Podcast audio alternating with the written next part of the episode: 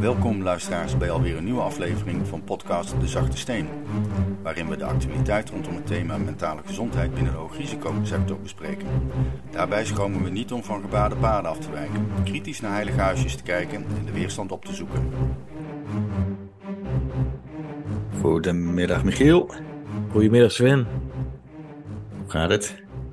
Goed hoor, ik ben er helemaal klaar voor. Ik vind het altijd toch wel een beetje spannend van wat je dan in gaat brengen. Het is best wel, eh, best wel een uitdaging, zeg maar, elke keer weer als je dan voor een podcast iets gaat opnemen waarvan je niet eens van weet van waar gaan we het over hebben. Dus eh, Mhm. het maakt het wel heel puur, zeg maar. Dus mijn reactie is zo puur mogelijk. Nou, Niet voorbereid. Goed te horen. Nou, je weet hè, dat wij, jij en ik, zijn erg bevlogen met de veteranenzorg. En we zetten ons in om dat allemaal, eh, niet alleen voor veteranen, maar ook binnen de hoogrisicoberoepen, eh, daar waar we kunnen, een bijdrage te leveren om dat eh, te versterken, te verbeteren, nieuwe inzichten te delen, eh, erover na te denken, te discussiëren, noem alles maar op. Mhm. En in het kader daarvan eh, vinden wij het ook belangrijk dat je aan de voorkant eh, veel kunt doen hè? Om klachten te voorkomen. Nu las ik in de laatste editie van de Psycholoog, het vakblad waar ik veel inspiratie uit haal en veel eh, onderzoeken in lees, een interessant kort artikel. En dat wil ik eens met je eh, delen, want het is hartstikke positief. Eh, er is een Amerikaans onderzoek onder veteranen geweest. En daarin hebben ze gekeken of dat het schrijven over je PTSS-klachten in therapeutische vorm, of dat dat helpend is tegen de symptomen van PTSD, PTSS. Dus met andere woorden, als je over je traumatische ervaringen schrijft, is dat dan helpend? Nou, zoals je waarschijnlijk weet, hè, in, eh, in behandelland eh, worden, is de kans echt heel groot dat je, als je met PTSS-klachten gediagnosticeerd wordt, dat je een soort van ehm, een, een therapeutische methode eh, aangeboden wordt. En die heet in het Engels Prolonged Exposure Therapy. Langdurige, imaginaire ehm, eh, blootstelling eh, therapie, zeg maar. Wat doet dat? Eh, dat, dat, dat zijn sessies van zo'n zo'n dus ongeveer zo'n 15 eh, sessies, waarin je in gedachten teruggaat naar ehm, de traumatische ervaringen, daarover spreekt en dat probeert te verwerken. Dat is een hele effectieve therapie. Eh, vorm, eh, eh, manier om, om, om eh, PTSS-klachten te verminderen. Maar die onderzoekers die vroegen zich nou af, kan dat nou niet sneller? Want er zit een nadeel aan die therapie, het duurt zo lang. 15 sessies van ongeveer anderhalf uur. en wat maakt dan dat je. De ervaring is dat niet, lang niet alle veteranen die eraan beginnen, vanwege de lengte en duur en misschien de int- intensiteit, die behandeling afmaken. Nou, gelet ook op de wachtlijsten en het, het, de uitval van therapie, zeg maar, zijn ze natuurlijk altijd op zoek naar, kan iets dan even effectief zijn, maar kan dat dan korter?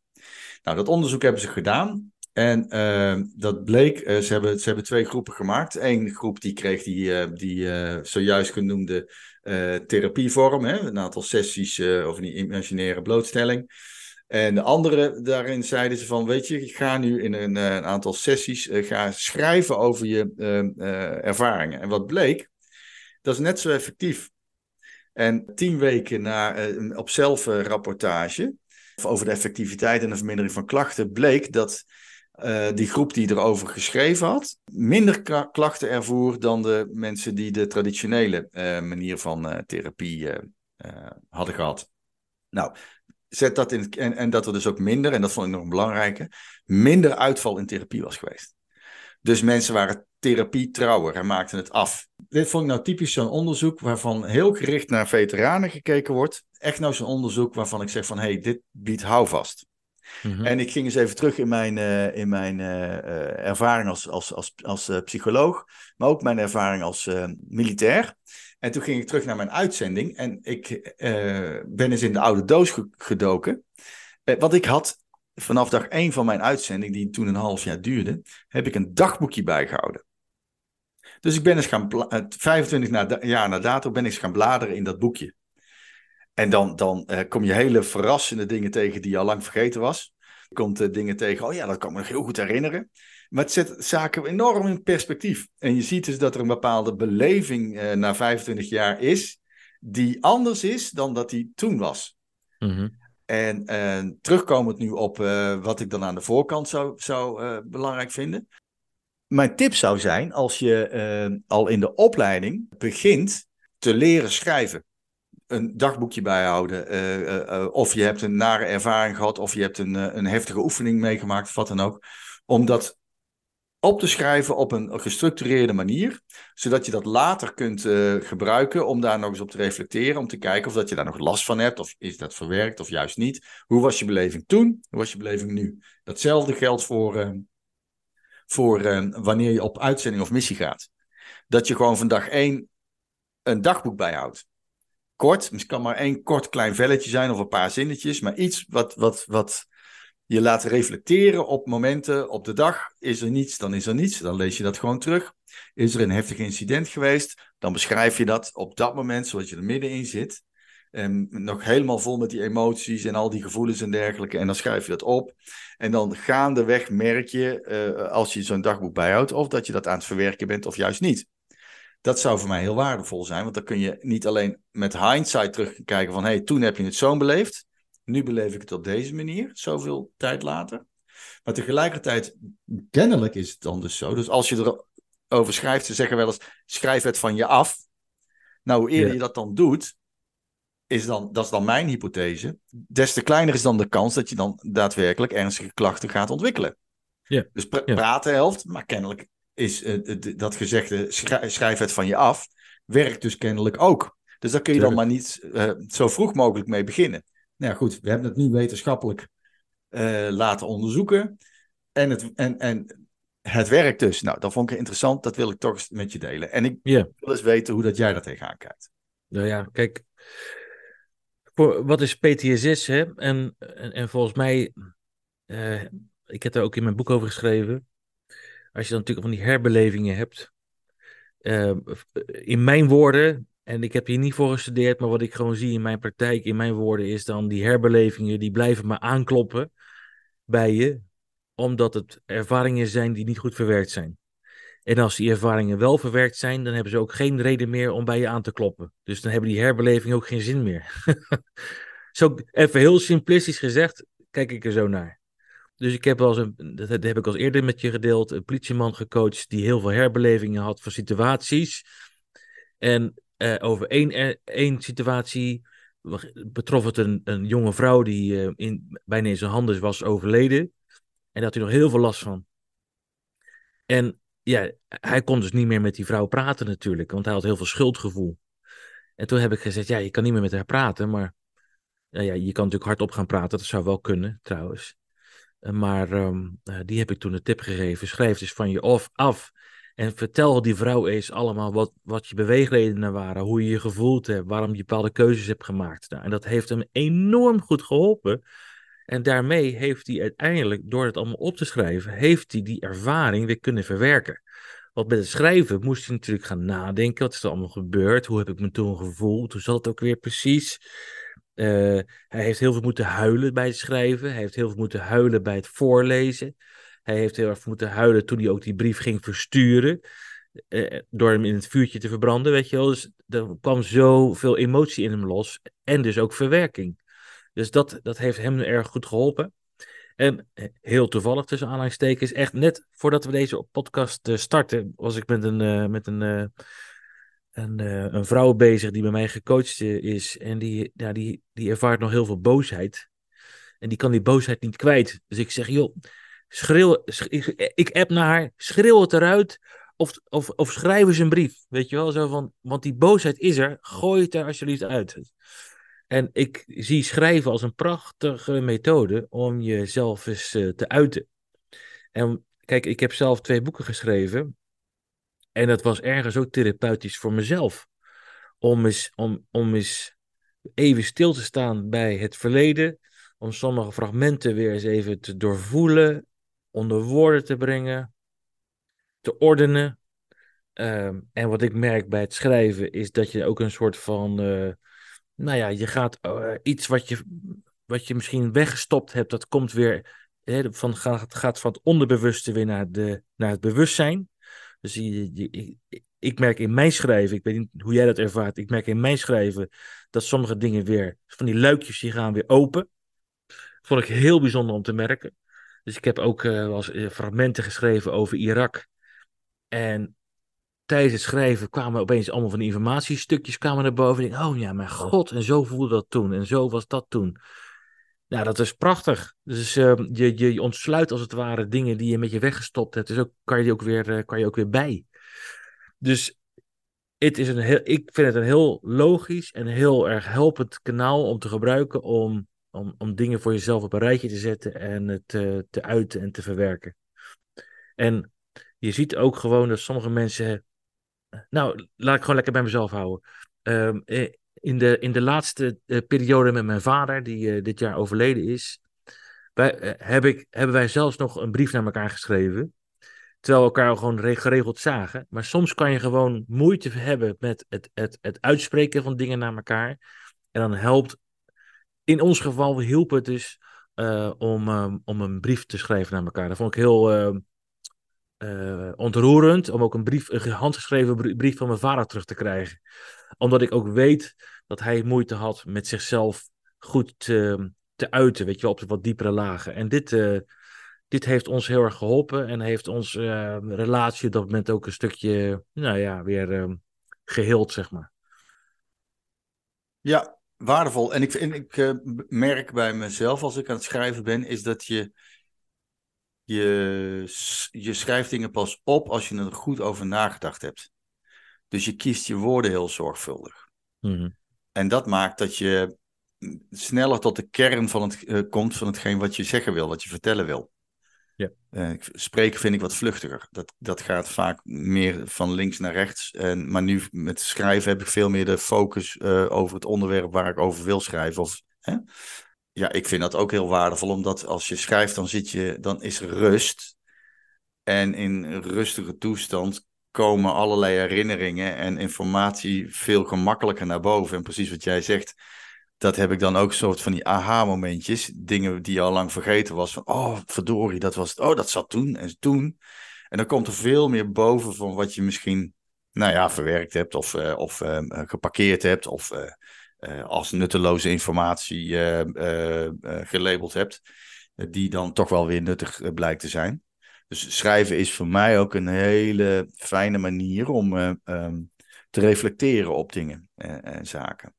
Ja, en, het is ook zo dat je volgens mij, je kan heel slecht tegen jezelf liegen. of gewoon, ja. misschien kan het wel helemaal niet. Dus als ik dan iets opschrijf en het is toch niet helemaal, weet je wel, van uh, nou, ik ben iets aan, het, iets aan het nuanceren of ik ben iets mooier aan het maken dan het eigenlijk is, weet je wel. En je leest het dan terug, dan doorzie je je eigen, ja, onzuiverheid, zeg maar. En um, uh, ik vind het dan ook uh, belangrijk dat als ik iets opschrijf en ik deel dat met de wereld, dan ga ik door zo'n zin heen, dat is een beetje mijn manier, en dan ga ik echt voelen van, ja, klopt dit, weet je wel. Is, deze, is datgene wat ik nu heb opgeschreven ook echt matcht dat met mijn gevoel erbij? En als dat niet matcht, dan ga ik dat, kan ik dat ook aanpassen. En dan kan ik het wel weer zuiver maken. En, um, en zo heb ik dus 350 pagina's van dat boek X Vertrouwen. Heb ik echt zin voor zin. Echt ben ik helemaal zo nagegaan van klopt dit? Is dit waar? Heb ik dingen mooi gemaakt? Of hou ik dingen nu achter? En dan word je eigenlijk dus geconfronteerd uh, met, jou, met, met de echte waarheid. En dat is ook al zo, uh, zo helend. Uh, voor mij is dat heel erg helend, om dan het de eerlijke verhaal op tafel te leggen. En, en al pratende kan je natuurlijk nog wel eens dingen in, een beetje in de oppervlakte houden, of je kan je ergens langs, langs schuren, uh, kan je dingen vermijden. Dus, ehm, en, en met schrijven gaat het eigenlijk helemaal niet. Als aanvulling, um, als je nu een, zeg maar een soort van dagboekvorm schrijft, dan schrijf je voor jezelf. Hè, dat hoeft helemaal niet publiekelijk gemaakt te worden. En hoe eerder je dan over een ingrijpende gebeurtenis of over de, de waan van alle dag heel kort uh, wat zinnetjes opschrijft, uh, dan is dat op dat moment vanuit de waarheid zoals je hem beleeft en voelt en ervaart. Um, en daar, daar zit dan niets bij wat het mooier maakt.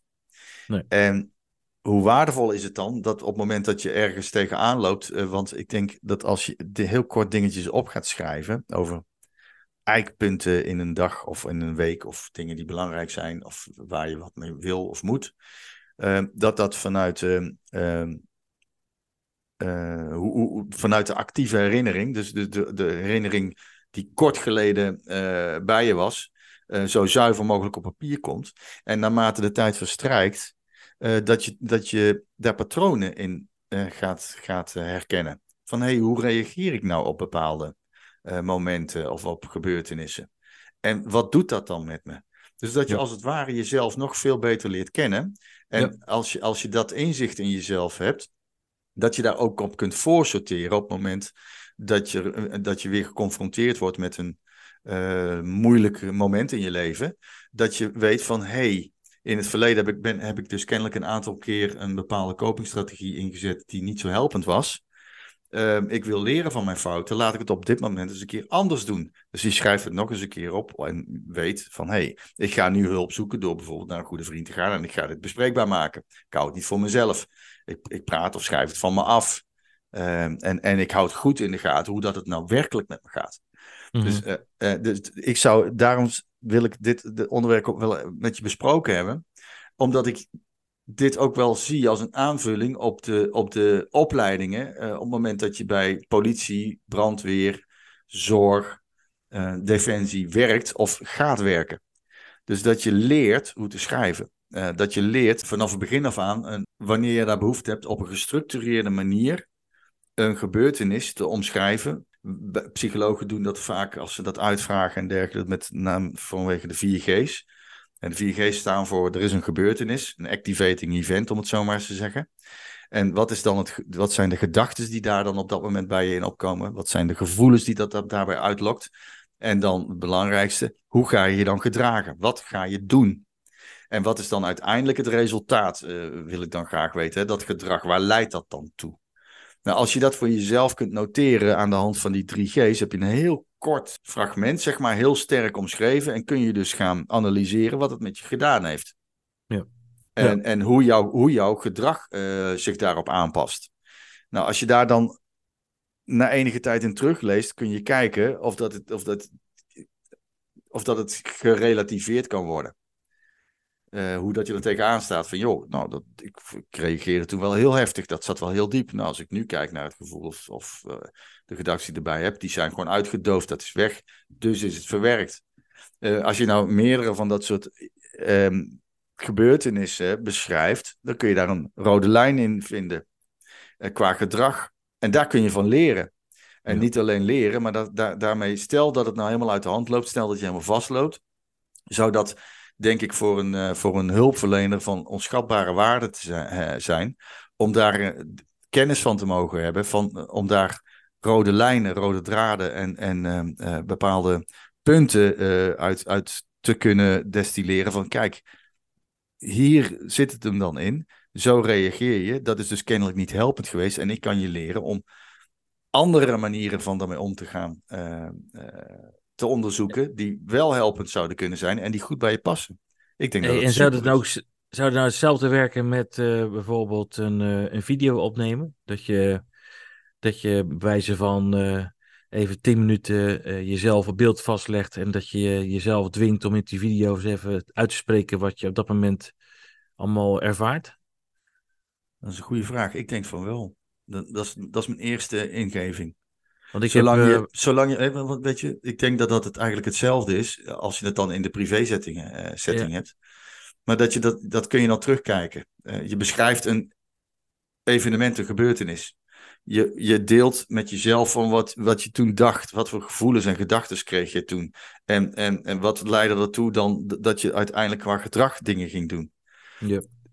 Je zet het voor jezelf op een rijtje. En uh, daar sta, daardoor sta je erbij stil, denk je erover na en leg je het vast. En ik denk dat er weinig verschil zit in het opschrijven van iets of aandachtig een klein videootje maken of een geluidsfragment. Kijk, mensen vinden het altijd een beetje moeilijk om naar zichzelf te kijken uh, of naar zichzelf te, te luisteren. Um, en um, ja, want dan word je natuurlijk geconfronteerd met, je, met jezelf.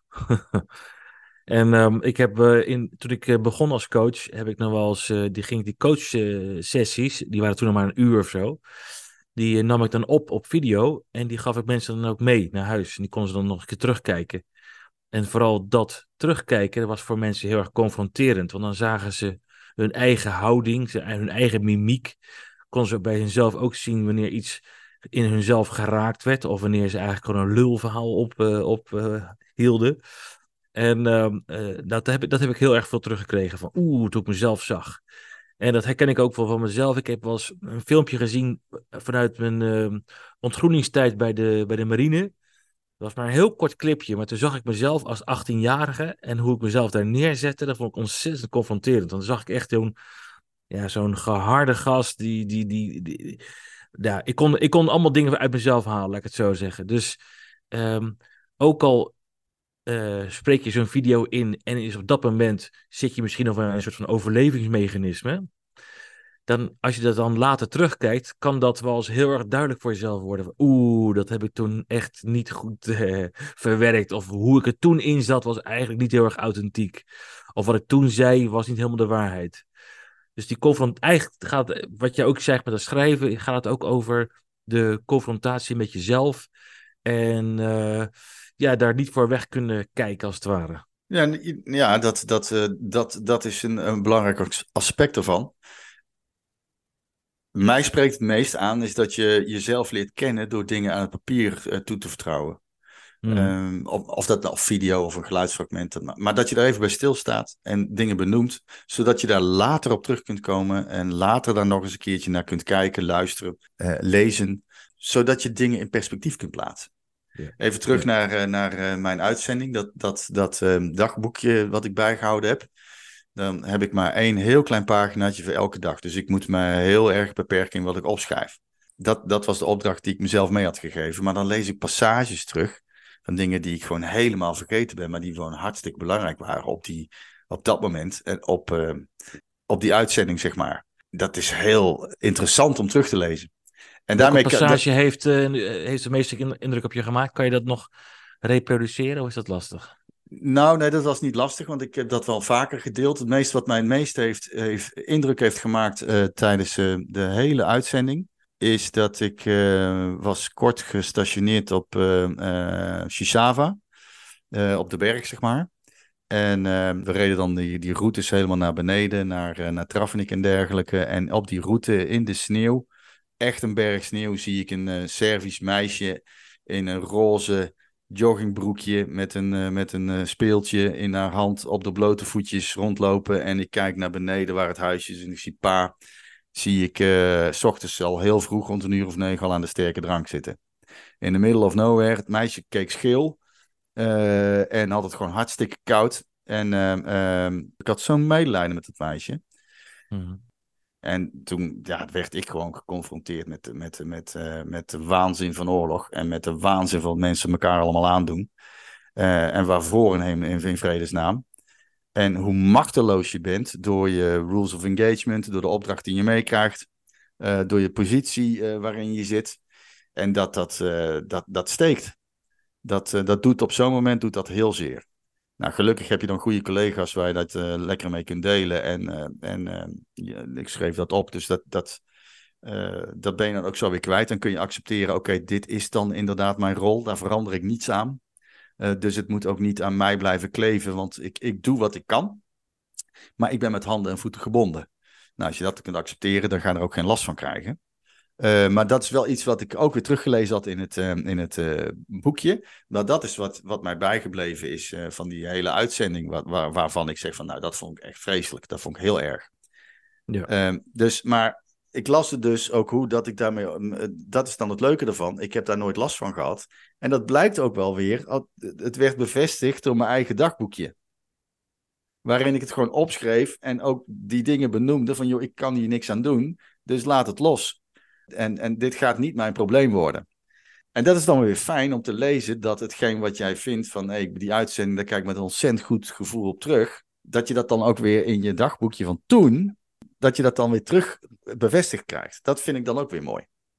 Ja, en dat je dus ergens een moment van uh, reflectie hebt toegepast tijdens die uitzending, om het gewoon eventjes voor jezelf op een te zetten van, hé, hey, wat waren nou eigenlijk mijn, mijn gedachten op dat moment, waarom heb ik gehandeld zoals ik heb gehandeld, en dat je daarmee ook een soort van cirkel, uh, soort van rond hebt gemaakt op dat moment, voor dat moment, voor dat incident, zeg maar. Je rondt het af. Je rondt ja, het af. Er komen geen open eindjes. En volgens mij, als er de open eindjes blijven, dan blijft het dus uh, blijft het hangen.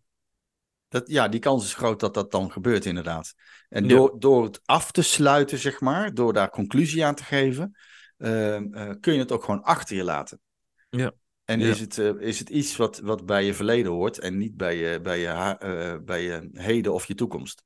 En voorkomt het dus ook dat je in dit geval later tegen een eh, moral injury aanloopt van had ik toen maar anders gedaan of dat het aan je blijft knagen. Ja, Exact, ja. Ja.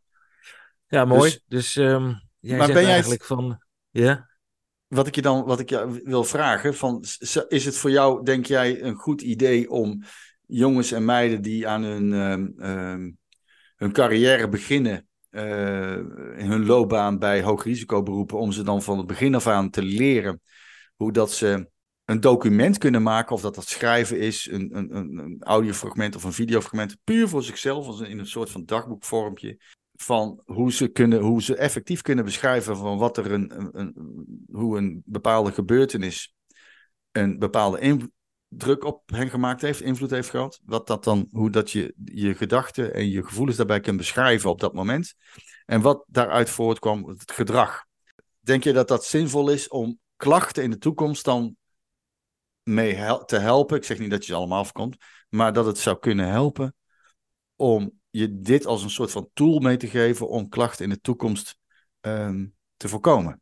ja, ja, dus ja, vooral in het besef dat de organisatie snapt dat de, eh, mannen en vrouwen die voor, eh, in zo'n hoogrisicosector werken, krijgen we alles voor hun kiezen. En het is zo belangrijk om dat eh, goed te verwerken, dat goed te ordenen. En, en dat mag dus vanaf dag één dat je die sector binnenstapt, mag duidelijk zijn dat het dus heel professioneel is en nodig is om, om jezelf te uiten. En daar is schrijven een manier voor. En, er- en er zijn nogal meer, meerdere manieren voor. Eh, dus dat, dat besef moet er komen. Je moet dus uiten. Je moet verwerken.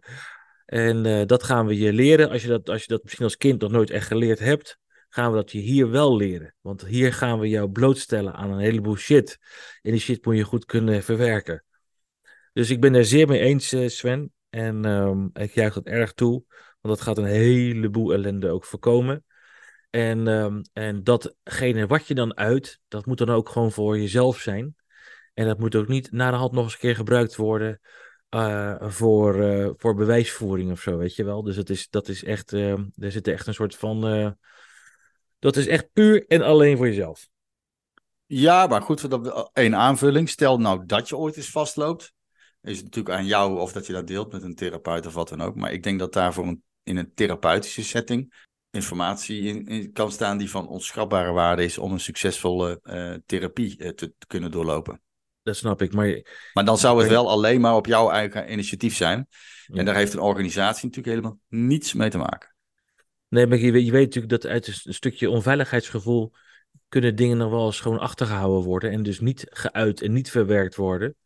Eh, en daar, dat, die, die smet mag hier dus niet op. Dus ehm, eh, ook al heb je dingen gedaan waarvan je denkt, oeh, dat was misschien niet zo heel erg handig, ehm, is het toch verstandig om dat maar eens even uit je systeem te krijgen. En dat moet uiteindelijk later, later niet in, jou, eh, in, je, in, je, weer in je rug geschoten worden, zeg maar. Dus ehm, Nee, volledig mee eens, tuurlijk. Dat, dat, Nee, dat dat- vanzelfsprekend. Dat, ja. Ja. ja, Goeie aanvulling, dank je. Nou, mooi. Hey, dus eh, ja. wie schrijft, die blijft. Wie schrijft, die blijft. hey, dankjewel eh dat, we, dat we dit onderwerp eens even beter gepakt hebben. Eh, Ik ben benieuwd eh, wat de luisteraars ervan vinden. Nou ja, laat maar weten in de reacties. Ehm, en ik ben benieuwd wat en welk onderwerp we de volgende keer bij de horens vatten.